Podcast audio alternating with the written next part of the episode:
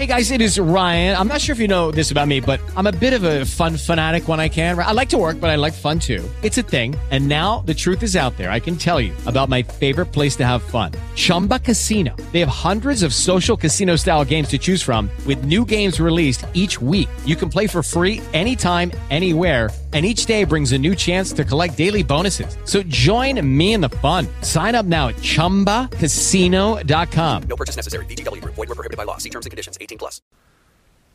il genere lirico dalla cultura greco-latina al Medioevo, la lirica religiosa, il cantico delle creature di Francesco d'Assisi. Allora, dicevamo che quest'anno abbiamo studiato la lirica, quindi un tipo di poesia che è soggettiva, cioè che è espressione di sentimenti miei, personali. Abbiamo studiato che la lirica è nata nelle colonie, diciamo, della, della Ionia, per esempio, cioè nelle colonie greche intorno al VI secolo a.C. Abbiamo perfino letto il frammento no, di, un, di un idillio amoroso, insomma, di Ibico, che era uno di questi autori della lirica greca. Altri importanti autori lirici greci furono sicuramente Alceo e Saffo, mh, eh, ma anche Anacreonte. Ecco, la cosa importante è questa, insomma, cioè che nella poesia lirica non ci sono i racconti eh, in modo oggettivo di vicende epiche, eccetera, ma ci sono, dicevamo invece, espressioni dell'io del poeta e sono, c'è tutto un armamentario retorico che è quello delle figure retoriche che abbiamo visto sin dall'anno scorso. Alle origini dicevamo la lirica greca. I romani, i latini cosa hanno fatto, come hanno fatto anche in altri ambiti e in altri generi letterari, hanno copiato.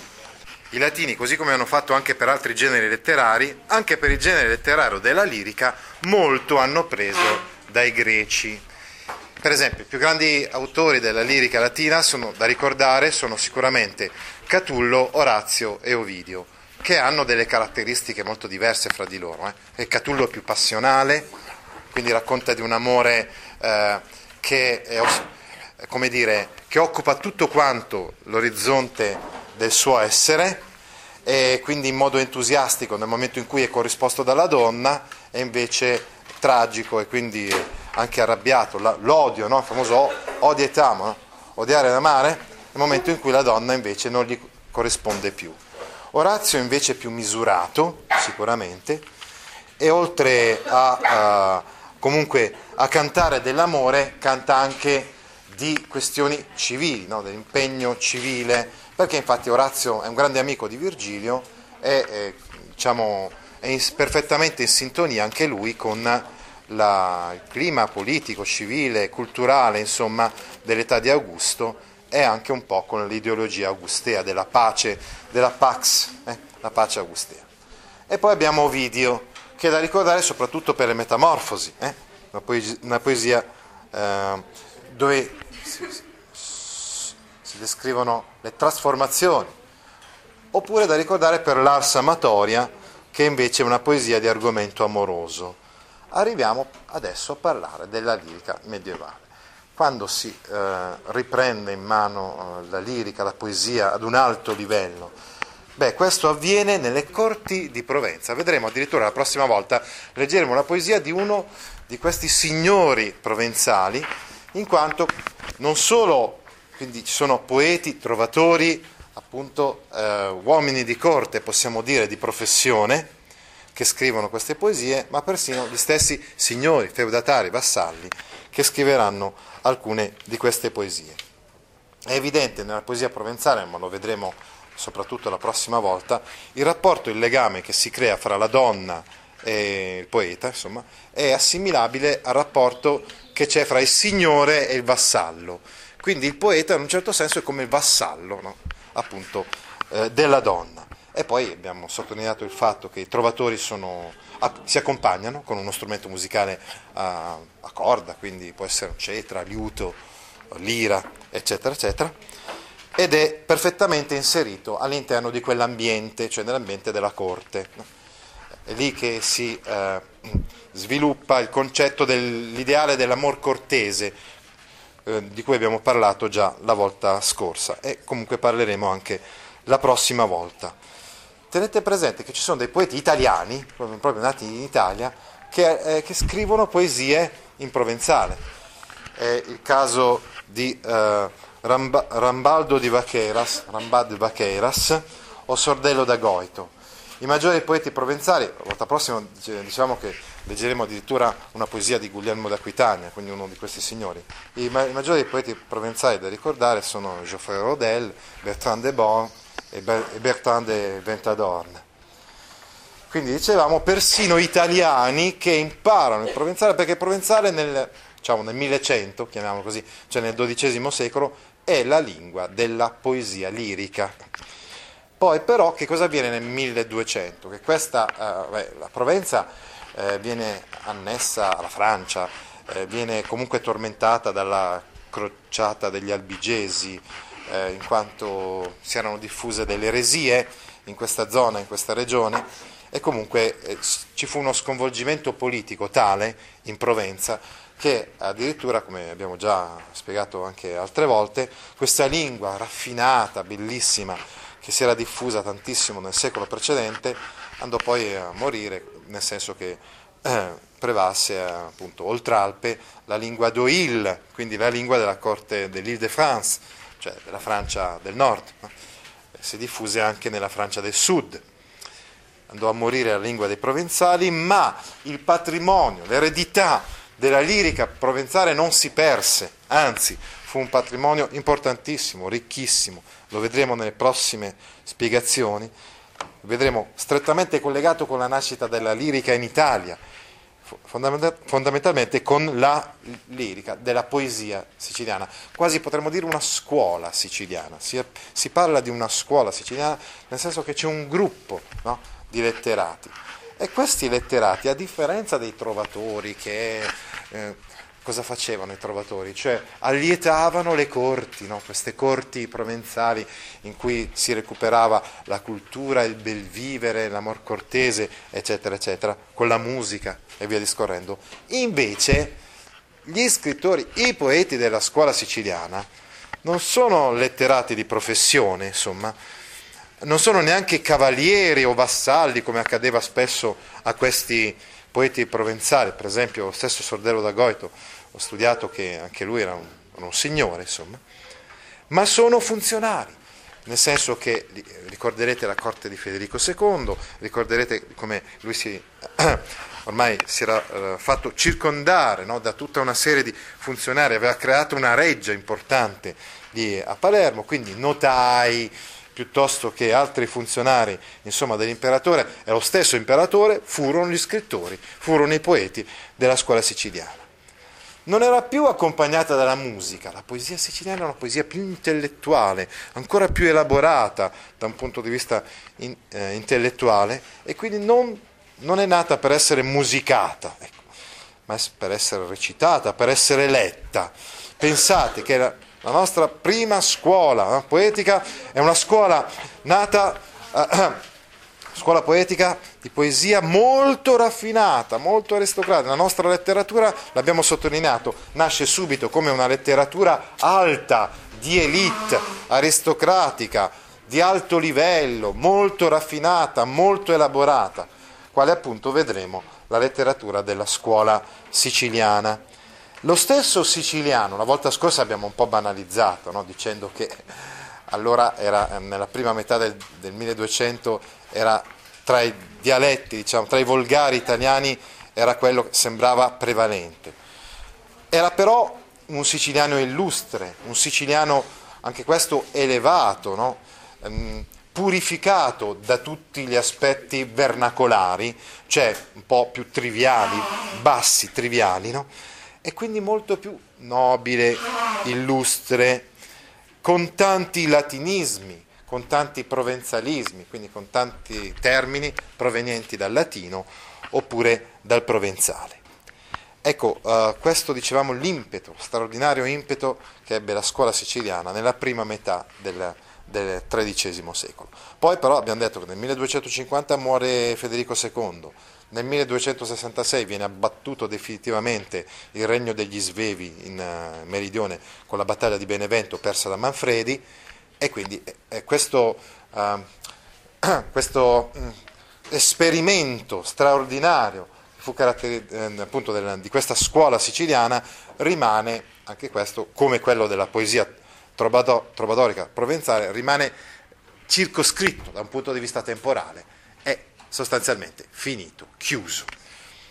Anche però, come era accaduto alla scuola provenzale, eh, insomma alla- ai poeti pro- provenzali, trobadorici, eccetera, anche la scuola siciliana ebbe comunque un'influenza straordinaria sulla poesia dei eh, periodi seguenti. Che cosa avvenne ad esempio nella seconda metà del 200?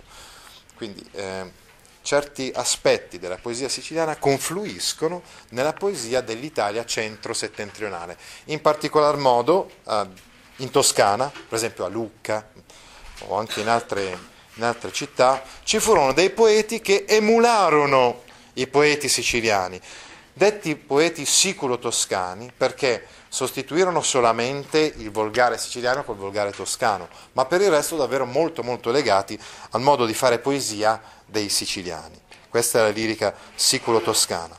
Da questa poi si distingueranno, ci sarà un filone del tutto autonomo rispetto a quello della scuola siciliana, che sarà il filone dello stil novismo, il dolce stil novo.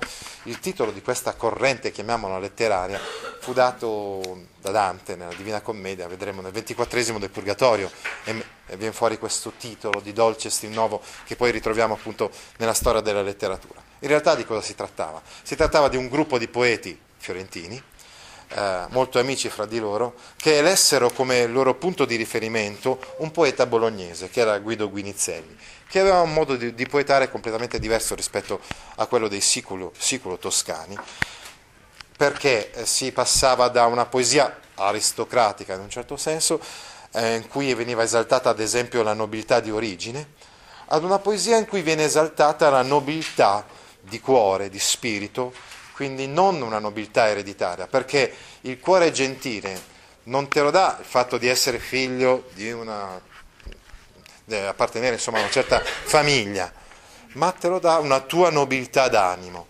E questi, se vogliamo, diciamolo anche chiaramente, sono anche i periodi, i decenni in cui eh, emerge la classe della borghesia in Italia. E quindi emerge questo concetto, no? che non, eh, la nobiltà non è più qualcosa di ereditario, non è più qualcosa che si eredita come un feudo, come avveniva nei decenni o nei secoli precedenti, ma la si acquisisce e la si dimostra, è una nobiltà d'animo. No? Oltretutto erano più musicali, dolci, amabili questi stilnovisti e poi soprattutto avevano una pretesa addirittura di collegare la poesia, la letteratura, persino alla teologia, eh, come vedremo, e quindi eh, sicuramente che li distingue nettamente dai poeti siciliani o siculo-toscani che, come invece i, tro- i trovatori, eh, come dire, confinavano l'evento amoroso nel, nell'ambito del, dei, insomma, della corte, dei valori del, dell'amor cortese, eh, che abbiamo già ricordato. E uno di questi poeti stilnovisti si distinguerà rispetto a tutti quanti gli altri e sarà Dante, che porterà a compimento lo stilnovismo con la sua Vita Nova e poi, e poi elaborerà poema, un poema del tutto originale, ormai anche uh, al di fuori, al di là, potremmo dire, dello stilnovismo, come il poema della Divina Commedia. Mentre uno di questi stilnovisti, Cino da Pistoia, introdusse degli stilemi, un modo di far poesia che molto ispirò Francesco Petrarca nel periodo seguente. Un altro filone di poesia di lirica nella, nell'Italia del 200, soprattutto della seconda metà del 200, ma anche degli inizi del 300, fu quello della poesia comico-realistica. Ecco, una poesia comico-realistica l'abbiamo già letta e studiata, è la poesia Si fosse fuoco di, di Cecco Angiolieri. In questi poeti domina la materialità. L'amore consiste per questi poeti solo nel desiderio della donna e non viene idealizzato in alcun modo, né con quegli ideali nobili, aristocratici, insomma, che abbiamo visto nel, nel caso dei trovatori, e neanche con quelli quasi religiosi del dolce stil novo. No, rimane qualcosa di strettamente materiale. Eh. Ancora, in queste poesie ci sono altre tematiche, come il bisogno di denaro, la passione per i giochi d'azzardo, il vino, l'invettiva contro i potenti, la satira, insomma, Persino Dante scrisse dei, insomma, dei sonetti, eh, per esempio de, una tensione con Forese Donati, un suo amico, prendendosi in giro attraverso dei sonetti, delle poesie, giusto per dire che era comunque un tipo di poesia molto in voga all'epoca. E poi, poi dopo si imporrà nel 300 il modello petrarchesco eh, in cui appunto l'analisi, ad esempio, dell'amore per la donna presenta eh, diciamo, posta sullo sfondo della natura primaverile, presenta l'analisi dei sentimenti del poeta e quindi parlando della donna il poeta parla anche di se stesso, parla dei suoi tormenti, delle sue passioni, delle sue preoccupazioni eh, più profonde. Bene, adesso eh, invece eh, leggeremo, eh, beh, possiamo parlare anche, introduciamo un attimo il francescanesimo e la poesia religiosa, perché un altro filone importante della poesia del 200 fu quello appunto della poesia religiosa. Abbiamo già detto, quindi accanto al siciliano, al toscano, anche il dialetto umbro, che diventa proprio il, dialetto, il volgare meglio, con, attraverso il quale esprimere queste laudi, quindi queste espressioni, queste poesie di carattere religioso. La lauda, tra l'altro, è una poesia che in certi casi può essere anche rappresentata, la poesia religiosa che può essere anche rappresentata. La parola lauda vuol dire lode ed è perfettamente in linea con quanto eh, andava predicando eh, San Francesco eh, a cavallo fra il 1100 e 1200, quando si fece seguire da un 5 migliaia circa di fraticelli giro per l'Umbria, raccolse chi era uh, in sintonia con, sua, con, il suo modo eh, di vedere la religione eh, e di vedere appunto, come vedremo, adesso leggeremo una sua poesia, eh, di vedere la natura. Eh, insomma, lui fece un ordine religioso, l'ordine dei, dei frati minori, visse tra il 1182 e il 1226. È da ricordare, per quanto riguarda la sua biografia, in particolar modo, il fatto che mh, a un certo punto nel 1206 decide di cambiare vita. Insomma, suo padre era un commerciante di panni, eh, di vestiti, eh, anche abbastanza ricco. E quindi lui quando era giovane era, se l'era goduta insomma, la vita. Poi però nel 1206 gli salta lo sghiribizzo di restaurare una piccola chiesetta e prende dei soldi, dei denari. Come? Cos'è lo sghiribizzo? Ah, un capriccio, un'idea. Eh, però ecco, era un capriccio. Perché ho usato il termine sghiribizzo? Perché era un capriccio dal punto di vista di Pietro Bernardone, che era suo padre. Si trattava sicuramente di un capriccio. Perché, scusate, Pietro Bernardone è il tipico borghese che si sta affermando appunto in questo secolo, nel 1200, e che si è arricchito a fatica, no? quindi lavorando, faticando e anche certe volte anche rubando, insomma, perché cosa volete? I borghesi mm, dovevano avere insomma puzza, insomma, tanto pelo sullo, stomaco. Sullo stomaco. Quando, si di, quando si trattava di accumulare denaro, i borghesi non dovevano essere molto sottili, insomma, dovevano badare alla, al fine che volevano raggiungere. No? E dice, oh, io ho accumulato così tanti soldi, eccetera, con così tanta fatica, e tu adesso vorresti utilizzare i miei soldi, i soldi che ho accumulato con tanta fatica, per restaurare questa chiesetta e mi hai anche rubato dei soldi di nascosto per fare questa cosa qua. Non se ne parla neanche. Anzi, sai cosa faccio? Io ti convoco davanti a tutta quanta la città e davanti al vescovo di Assisi e tu dovrai restituirmi tutto quanto. Ti diseredo davanti a tutti quanti. Allora, San Francesco, davanti a tutti quanti, non solo accetta questo fatto di essere diseredato, ma dice, ah sì, caro padre, visto che tu uh, vuoi vuoi che non abbia più niente dei tuoi beni, dei tuoi possedimenti? Questi vestiti me li hai dati tu? Bene, adesso mi spoglio e ti do anche i miei vestiti. E così prende un sacco, un saccone, in giro con questo saccone, legandosi con una corda, eh, passa attraverso le città dell'Umbria raccogliendo questi poverelli, questi frati minori. E eh, tra le varie cose che ha fatto però San Francesco, come vedremo, addirittura ha anche, eh, in un certo senso, iniziato la storia della letteratura italiana, nel senso che ha scritto la prima poesia degna di tal nome, qualche anno prima eh, che iniziassero a farlo eh, i poeti eh, della scuola eh, siciliana. Seguendo la sua scia in Umbria mh, sono state scritte anche altre laudi, soprattutto qualche decennio dopo Jacopone da Todi scrisse delle laude, 93 laude, le aveva scritte per i suoi confratelli, perché a un certo punto anche Jacopone da Todi ha cambiato vita, nel senso gli è morta la moglie e, e, e questa morte della moglie eh, diventò la causa per lui per un cambiamento radicale di vita. Sì, in particolare eh, lui aveva scoperto che la moglie, eh, che era effettivamente una persona molto religiosa, mentre lui non pensava assolutamente alla religione in precedenza, eh, continuava ad avere un cilicio sotto i suoi vestiti, insomma una di quelle vesti che allora si usavano per penitenza. Il cilicio era una veste che si usava per, eh, perché era molto scomodo, diciamo così, per scontare dei peccati. Questo fatto lo turbò ta- ta- talmente tanto che decise di farsi frate, diventò frate Jacopone da Todi e scrisse, attenzione, queste laude per i suoi confratelli, queste 93 poesie di Jacopone da Todi, non sono scritte per essere pubblicate, eccetera, ma sono poesie di un livello letterario notevole. Soprattutto sono poesie di una forza di un'intensità eccezionale, sia mh, dal punto di vista della mistica, dal punto di vista religioso, diciamo così. No? E pensiamo per esempio appunto a Donna del Paradiso, questa lauda sulla, su Maria, ma anche dal punto di vista dell'invettiva, eh, ad esempio l'invettiva contro Bonifacio VIII. Jacopone da Todi era un contemporaneo di, di, Dante Alighieri, così come Dante Alighieri non poteva sopportare questo Papa che era troppo mondano, troppo, aveva un potere temporale eccessivo eh, e quindi si scaglia contro di lui.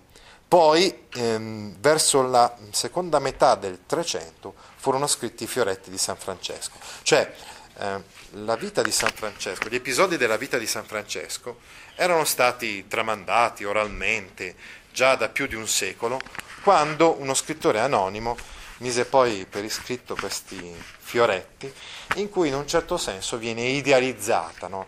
eh, eh, diciamo anche un po' stemperato il rigore della, della figura di San Francesco. Chi l'aveva conosciuto, questo tale San Francesco, aveva detto che era un tipo davvero un po' troppo forte, cioè radicale, bizzarro, eh, eccessivo nei, nelle sue manifestazioni. Ecco perché poi eh, probabilmente il, Francesco di Liliana Cavani, del film Liliana Cavani, meglio eh, mostra quello che è la realtà, la verità di questo santo rispetto magari a un fratello sole e sorella luna di Zeffirelli che lo presenta in modo un pochettino troppo idealizzato, eh, troppo eh, buonista, eccetera, eccetera. Comunque, questi fioretti di San Francesco ebbero poi una, una diffusione straordinaria e sono quelli appunto in cui si parla per esempio del famoso episodio di quando San Francesco parla col lupo lì a Gubbio, questo lupo che infestava la zona, la regione, ha già ammazzato un sacco di gente, viene ammansito da Francesco che parla con gli animali. Questa era una delle cose che si diceva riguardo a questo santo. Ma adesso vediamo, leggiamo quello che lui ha scritto. Effettivamente questo Cantico delle creature è una poesia, una lirica di stampo religioso, scritta appunto da lui. E allora vediamo, leggendo e parafrasando, commentando questa poesia, qual è davvero la sua concezione della natura, ad esempio. Leggiamola, si trova alla pagina 138 e 139.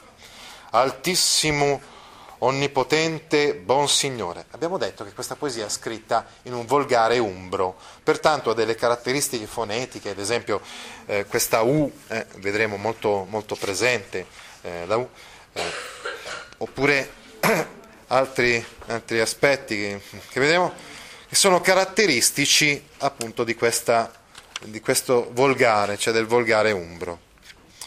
Altissimo, onnipotente, buon Signore, eh, tue sole laude, la gloria e l'onore e tonne benedizione.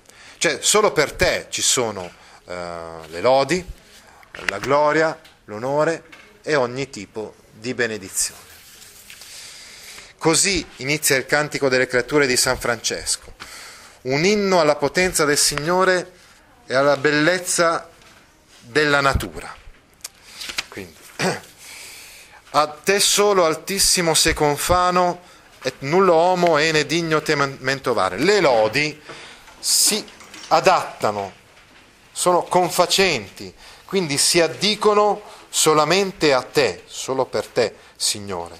E nessun, nessun uomo è degno di chiamarti, è degno di nominarti. Ecco, qui, tra l'altro, questa, questo verso ci dà modo di parlare di una disputa eh, teologica.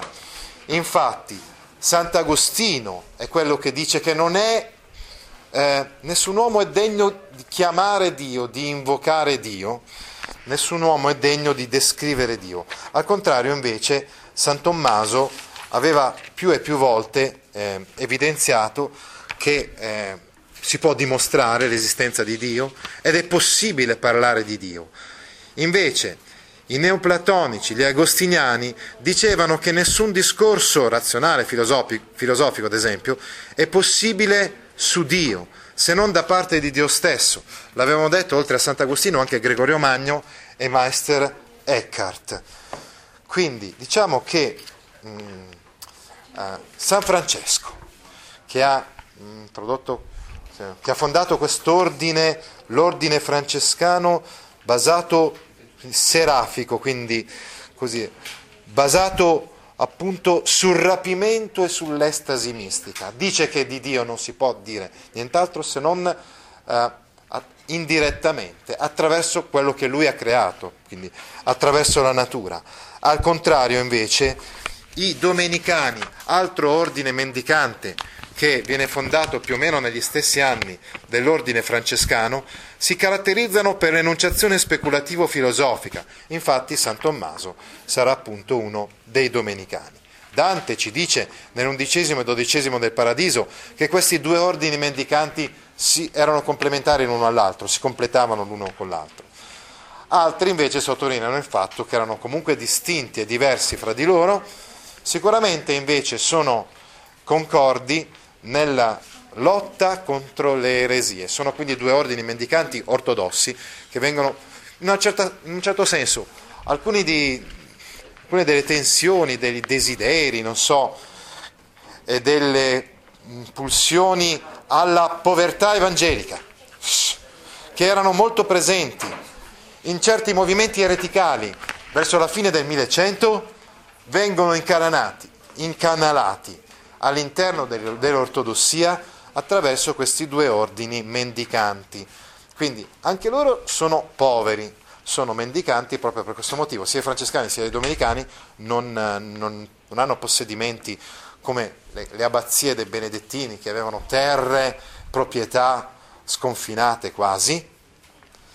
Quindi sono mendicanti, vivono di elemosina praticamente, ma incanalano questo, questa tensione verso la povertà evangelica all'interno dell'ortodossia. Certamente però sono ugualmente lontani dalla, uh, dal potere temporale della Chiesa, questo potere, cioè, insomma, questa ricchezza insomma, della Chiesa che ha portato anche a una crisi sostanzialmente della, uh, della struttura ecclesiastica stessa. Laudato sia mio Signore con tutte le tue creature, specialmente Messorlo, frate sole. Ecco, viene chiamato messere, cioè il sole viene chiamato messere, cioè viene chiamato signore, come se lui fosse signore di tutti quanti gli astri. Effettivamente lo vedremo anche l'anno prossimo. È vero che la loro concezione era una concezione geocentrica, tuttavia all'interno dei cieli il Sole occupa una posizione centrale. Inoltre il Sole, come vedremo appunto eh, tra qualche anno, scusate, non l'anno prossimo, quando leggeremo il Paradiso, il Sole è il cielo dei giusti, il cielo della giustizia. Quindi, dicevamo, quindi, laudato sia il Signore per il Sole, lo quale giorno e t'allumini noi per Lui, e tello è bello e radiante, con grande splendore. È raggiante, quindi raggia, irradia luce su tutto quanto l'universo. De te altissimo porta significazione, è il segno più mm, evidente, tangibile della presenza di Dio sulla terra, il sole. E quindi è la prima cosa che lui va a lodare in questa, in questa lauda. Lui in un certo senso è il ministro no, di questa lauda, quindi di, questa, di questo rito, diciamo così, di, questo, eh, di questa poesia religiosa. Laudato sì, mi, mi Signore, per sora luna e le stelle, in cielo l'hai formate, clarite et preziose et belle. Ecco, attenzione, i numeri non sono a caso nella, nei testi medievali, lo vedremo con Dante. Ad esempio il fatto che il Sole sia circondato da luna e stelle va a formare una sorta di triade che è speculare con la Trinità. Laudato sì mio Signore per frate vento. Attenzione, adesso cominciano invece i quattro elementi, quindi abbiamo visto tre nel cielo eh, diciamo, il Sole, la Luna e gli altri astri, il numero 3 prevalente, invece nella Terra il numero prevalente è il 4. Ricordatevi sempre questo, lo vedremo nella cultura medievale in Dante, eccetera, il 3 è il numero della divinità il 4 è il numero dell'umanità. 4 ad esempio sono gli elementi, come dicevano già i filosofi antichi, recuperati e valorizzati dai cristiani il vento, l'acqua, il fuoco e la terra. E li ritroviamo appunto uno dopo l'altro. Prima il vento. Laudato sì, mi Signore, per frate vento, et per aere et nubilo et sereno et onne tempo, per lo quale alle tue creature dai sostentamento. Le rime sono, diciamo, libere, ma qui, come vedete, si moltiplicano fra di loro. Il primo elemento per il quale mh, loda Dio è il vento. Qui potremmo pensare, ad esempio, sia al vento come mh, sorgente di perturbazioni, eh, eccetera, ma potremmo anche pensare al vento leggero. Si dice per esempio nel primo libro de, dei re che Elia trova Dio nel vento leggero, non nel vento impetuoso e gagliardo. E così allo stesso modo San Francesco, in questo cantico delle creature, dice che Dio si manifesta attraverso il vento. Laudato sì mio Signore per soracqua, la quale è molto umile et preziosa, utile et umile et preziosa et casta. Ecco, notiamo tra l'altro il polisindeto è una delle figure retoriche più presenti in questa lauda. È molto utile, et umile, et preziosa, et casta. Tra l'altro l'articolo è quello latino, eh, perché sono, abbiamo detto questo è il passaggio, il lento passaggio dal latino al volgare. Si intravede ancora la presenza del latino. Dicevamo quindi che c'è il polisindeto, le proposizioni in questa poesia sono proposizioni molto semplici, non c'è una struttura del periodo ipotattica, ma paratattica. E comunque qua ci sono anche delle coordinazioni fra vari elementi, con il polisindeto oppure con la sindeto, vedremo in altri casi. L'acqua è ricordata perché è casta, nel senso che serve per purificarsi nei sacramenti del battesimo e della penitenza ed ecco il motivo per cui è strumento principale di purificazione. E siamo arrivati quindi al secondo elemento, il terzo elemento, il fuoco. Laudato simi Signore per frate focu, per lo quale innallumini la notte. Etello è bello, et iocondo, et robustoso et forte. Ecco, abbiamo già detto, c'è sempre questo insieme di aggettivi uniti fra loro in polisindeto, così come è avvenuto per l'acqua e anche per il vento, anche stavolta ce ne sono quattro. Vento, quali erano i quattro aggettivi del vento? Aere, nubile, sereno, onne tempo.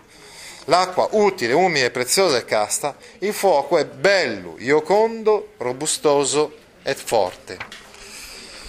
Quindi eh, il fuoco è però anche evidentemente nella simbologia cristiana un simbolo riferibile allo Spirito Santo, quindi all'ardore dell'amore, un richiamo alla Pentecoste, alla discesa dello Spirito Santo sull'uomo. Infatti dice che, potremmo dire, è un simbolo questo, il fuoco illumina di notte, illumina di notte, vuol dire quindi che porta la luce, esattamente come lo Spirito Santo ha portato la luce nel mondo.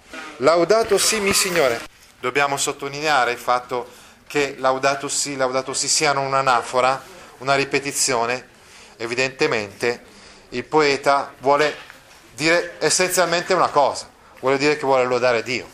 E questo è il motivo per cui ripete più e più volte questo, questo inizio del verso, laudato sì. Lo ritroveremo in chiave pagana e panista nella poesia La sera fiesolana di Gabriele D'Annunzio, che appunto ha degli echi addirittura che rimandano a questo cantico delle creature di, di San Francesco. Laudato simi Signore, persona nostra madre terra, il quarto elemento è la terra. De- definita madre, la terra è madre, la terra fa crescere il grano, per esempio nella parabola del seminatore. La terra dea madre addirittura persino nelle religioni ancestrali mediterranee. E produce diversi frutti con coloriti fiori ed erba. Infatti la cosa per cui viene maggiormente caratterizzata, appunto la terra, è quella che fa crescere la vita, il grano, i frutti. Laudato simi Signore per quelli che perdonano per il tuo amore. Attenzione, con questo verso, il verso 23, passiamo dalla natura all'uomo. Prima di parlare dell'uomo, vogliamo quindi adesso sintetizzare qual è la visione della natura che emerge dai versi che abbiamo appena letto. Una visione della natura estremamente positiva, una natura voluta da Dio, una natura che mostra Dio, che evidenzia Dio, che è una lode a Dio. Esattamente il contrario di quanto stavano in quegli stessi anni eh, dicendo i catari Infatti i catari erano degli eretici che pensavano che Dio aveva creato la realtà spirituale, invece la realtà materiale, la natura, era di origine demoniaca, quindi tutto quello che era materiale, che era naturale, era del demonio, era del diavolo. Bisognava disfarsi di questo, arrivavano fino al punto di dire di suicidarsi, perché il corpo era qualcosa di negativo, è qualcosa di diabolico appunto, e quindi bisognava disfarsi del corpo, mentre solo l'anima era qualcosa di spirituale, quindi solo l'anima era da esaltare. Invece, al contrario, abbiamo visto adesso, leggendo questa poesia di San Francesco, che lui riteneva che proprio l'aspetto corporale, l'aspetto della natura era da esaltare ed era dimostrazione della presenza di Dio. Nello stesso tempo, ugualmente, Francesco è lontano dalle teorie dei borghesi che pensavano alla natura quindi alla realtà materiale, semplicemente come qualcosa da sfruttare a fini economici, mentre invece San Francesco ritiene che la, che la natura sia importante perché fornisce all'uomo tutto ciò di cui ha bisogno, ma è importante appunto perché è manifestazione di Dio. Ma adesso parliamo dell'uomo, dicevamo. Adesso Francesco nell'ultima parte della poesia ci parla dell'uomo. Dice infatti, laudato simi Signore per quelli che perdonano per lo tuo amore. Attenzione, la natura è tutta buona, tutta positiva. L'uomo invece, che è dotato di libero arbitrio, è buono solo se accondiscende al progetto di Dio, no? quelli che perdonano per lo tuo amore. Perché ce ne sono altri invece che fanno una scelta diversa. Et sostengo infirmitate e tribolazione. È una forma forte questa della terza persona plurale, quindi vuol dire e sostengono, cioè laudato per tutti quelli che sopportano la tribolazione, la difficoltà, quelli che sosterranno in pace, quelli che l'hanno sopportato in passato e che sono in grado, e saranno in grado di, so, di sopportarlo in futuro. Che da te altissimo siano incoronati, che siano incoronati, quindi che siano uh, beati insieme con te per sempre. Laudato simi Signore per sola nostra morte corporale, addirittura arriva anche a lodare la morte, dalla quale nulla uomo vivente può scappare ci sono alcuni che hanno detto quindi che questa poesia è mm, da dividere in queste due parti, che sono da contrapporre queste due parti. La parte, eh, diciamo, della lode della natura e invece la parte dell'uomo, in cui ci sono c'è morte, tormenti, eccetera. Invece c'è da sottolineare il fatto che nella visione che ha della realtà eh, San Francesco non c'è contraddizione fra... Eh, c'è ottimismo in un certo senso anche quando si parla della morte dell'uomo, perché eh, anche il dolore e la morte hanno un senso, un significato e nella prospettiva medievale eh, sono semplicemente un passaggio, è una prova, una, una prova sicuramente, ma anche che serve solo per un passaggio di una vita migliore, la vita dopo la morte. Guai a quelli che morranno nelle peccate mortali, quelli che troveranno nelle tue santissime volontati, che la morte seconda non farà male. Quindi dipende da, come, da quello che sceglie l'uomo. No? Se l'uomo sceglie eh, appunto il peccato mortale, poi sarà dannato per sempre. Se invece l'uomo, ecco, asseconda la volontà di Dio, la morte seconda, quindi diciamo il giudizio universale, non gli farà male perché lui sarà eh, destinato a vivere per sempre nella gloria insieme con Dio. Laudate et benedicete mi Signore et ringraziate e serviateli con grande umiltà. Insomma, termina uh, questa, po- questa, poesia proprio con questa lode uh, appunto a Dio. Dice per esempio Giovanni Pozzi, le creature non possono pronunciare lodi confa- confacenti a Dio, perché lui solo può mentovarsi come agente e locutore della lode. Ah, insomma, è il discorso di quel famoso verso 4, et nullo homo in edigno te mentovare. L'abbiamo già sottolineato. Cioè l'uomo non può chiamare Dio, non può nominare, non può descrivere Dio, ma Dio attraverso la natura uh, si rende palese a noi, si mostra a noi con tutta quanta, in tutto quanto il suo fulgore. Ecco, attenzione, nel settore dell'uomo troviamo il 4, abbiamo già visto, detto prima, oppure il 2, perché? Mentre prima degli elementi naturali, ogni elemento naturale aveva quattro indicatori, per esempio la terra aveva diversi frutti coloriti fiori, invece l'uomo ha sempre due indicatori, ci sono quelli che perdonano e sostengono, l'infermità e le tribolazioni, i guai e i beati, i peccati e le sante volontà. Eh, mentre a Dio corrisponde sempre il tre, infatti Dio ha tre appellativi, altissimo, onnipotente, buon, buon Signore, tre omaggi, tue sono le laude, la gloria e l'onore, e tre azioni, benediciate, ringraziate et serviate. Ti interessano file di questo genere? Allora vieni su www.gaudio.org e iscriviti alla newsletter A Scuola con Gaudio all'indirizzo www.gaudio.org/news. With lucky landslots, you can get lucky just about anywhere. Dearly beloved, we are gathered here today to. Has anyone seen the bride and groom? Sorry, sorry, we're here. We were getting lucky in the limo and we lost track of time. No, Lucky Land Casino, with cash prizes that add up quicker than a guest registry in that case, I pronounce you lucky. Play for free at LuckyLandSlots.com. Daily bonuses are waiting. No purchase necessary. Void were prohibited by law. 18 plus. Terms and conditions apply. See website for details.